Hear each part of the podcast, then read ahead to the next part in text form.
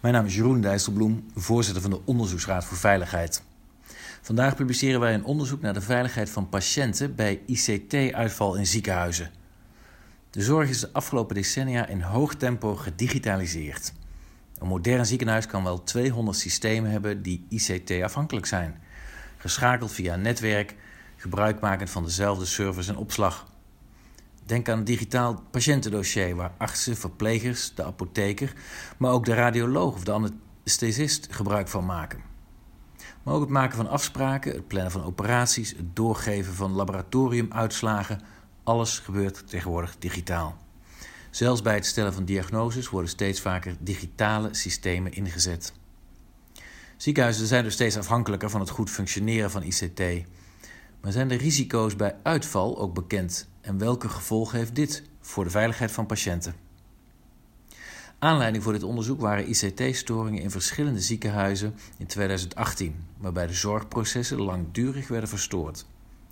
Dit heeft zich de afgelopen jaren tientallen keren voorgedaan, waarbij gemiddeld 17 uur het systeem plat lag. Met negatieve effecten op meerdere locaties. Het aantal ernstige storingen neemt duidelijk toe. Is hierbij nu de patiëntveiligheid in het geding geweest? Het is daarbij niet genoeg om vast te stellen dat er niemand is overleden tijdens de ICT-storingen. Het risico voor patiënten is naar ons oordeel fors.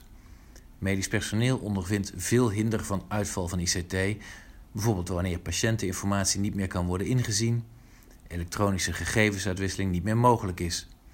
Een laboratorium kan spoedzaken niet meer direct doorgeven, artsen kunnen minder snel en accuraat diagnoses stellen.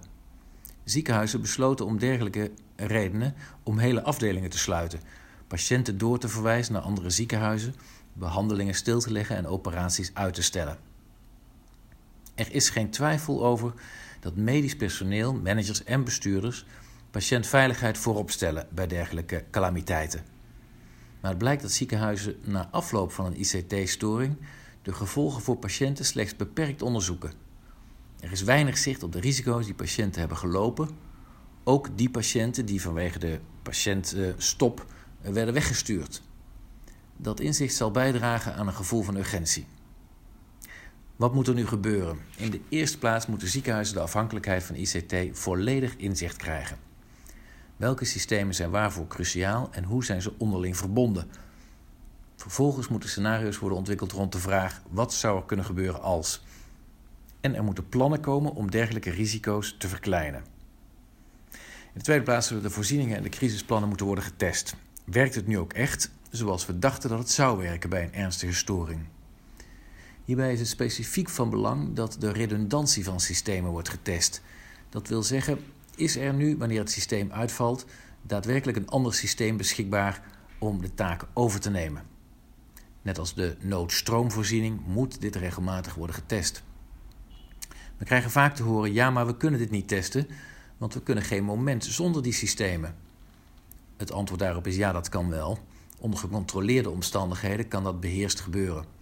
Sterker nog, deze reactie laat precies zien waar het om gaat. Juist omdat we er niet zonder kunnen en de kans dat het een keer fout gaat toch aanwezig blijft, zul je moeten testen en oefenen. Want ook als je alles hebt gedaan, kan het nog een keer fout gaan. En dan moeten de medewerkers door de hele organisatie heen weten wat ze moeten doen. En dat vraagt gewoon oefenen, net als een brandoefening. Dit alles lijkt misschien voor de hand liggend, maar in de praktijk nog niet zo makkelijk. Alle betrokkenen in een ziekenhuis moeten doordrongen zijn van het belang van ICT en een goede voorbereiding op storingen.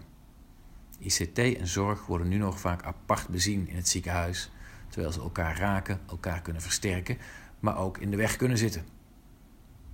Wat wij in dit rapport beschrijven is de huidige stand van zaken.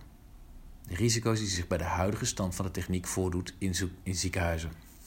Onze inschatting is dat dit risico nog sterk zal stijgen.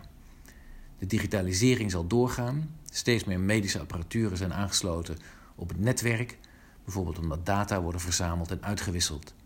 Steeds meer medische handelingen worden geautomatiseerd. En met artificial intelligence zullen in de toekomst steeds vaker de diagnoses door systemen worden gesteld. Daarnaast neemt de afhankelijkheid en kwetsbaarheid ook toe omdat de systemen hoog specialistisch zijn en er slechts weinig aanbieders zijn. Dat betekent bijvoorbeeld dat bij een softwarefout deze deze zich gelijktijdig in tientallen ziekenhuizen kan openbaren. Tot slot zien we organisaties in de zorg steeds groter worden. Een ziekenhuisorganisatie heeft steeds vaker meerdere ziekenhuizen of polyklinieken onder zich. De kans dat een crisis tot één locatie beperkt blijft, zal dus afnemen. En als meerdere ziekenhuizen in één regio geraakt worden, is de uitwijdmogelijkheid voor patiënten die acute zorg nodig hebben veel kleiner. Het probleem zal dus de komende jaren niet kleiner worden, maar snel in kans en impact toenemen. Reden om met de nodige urgentie aan de slag te gaan.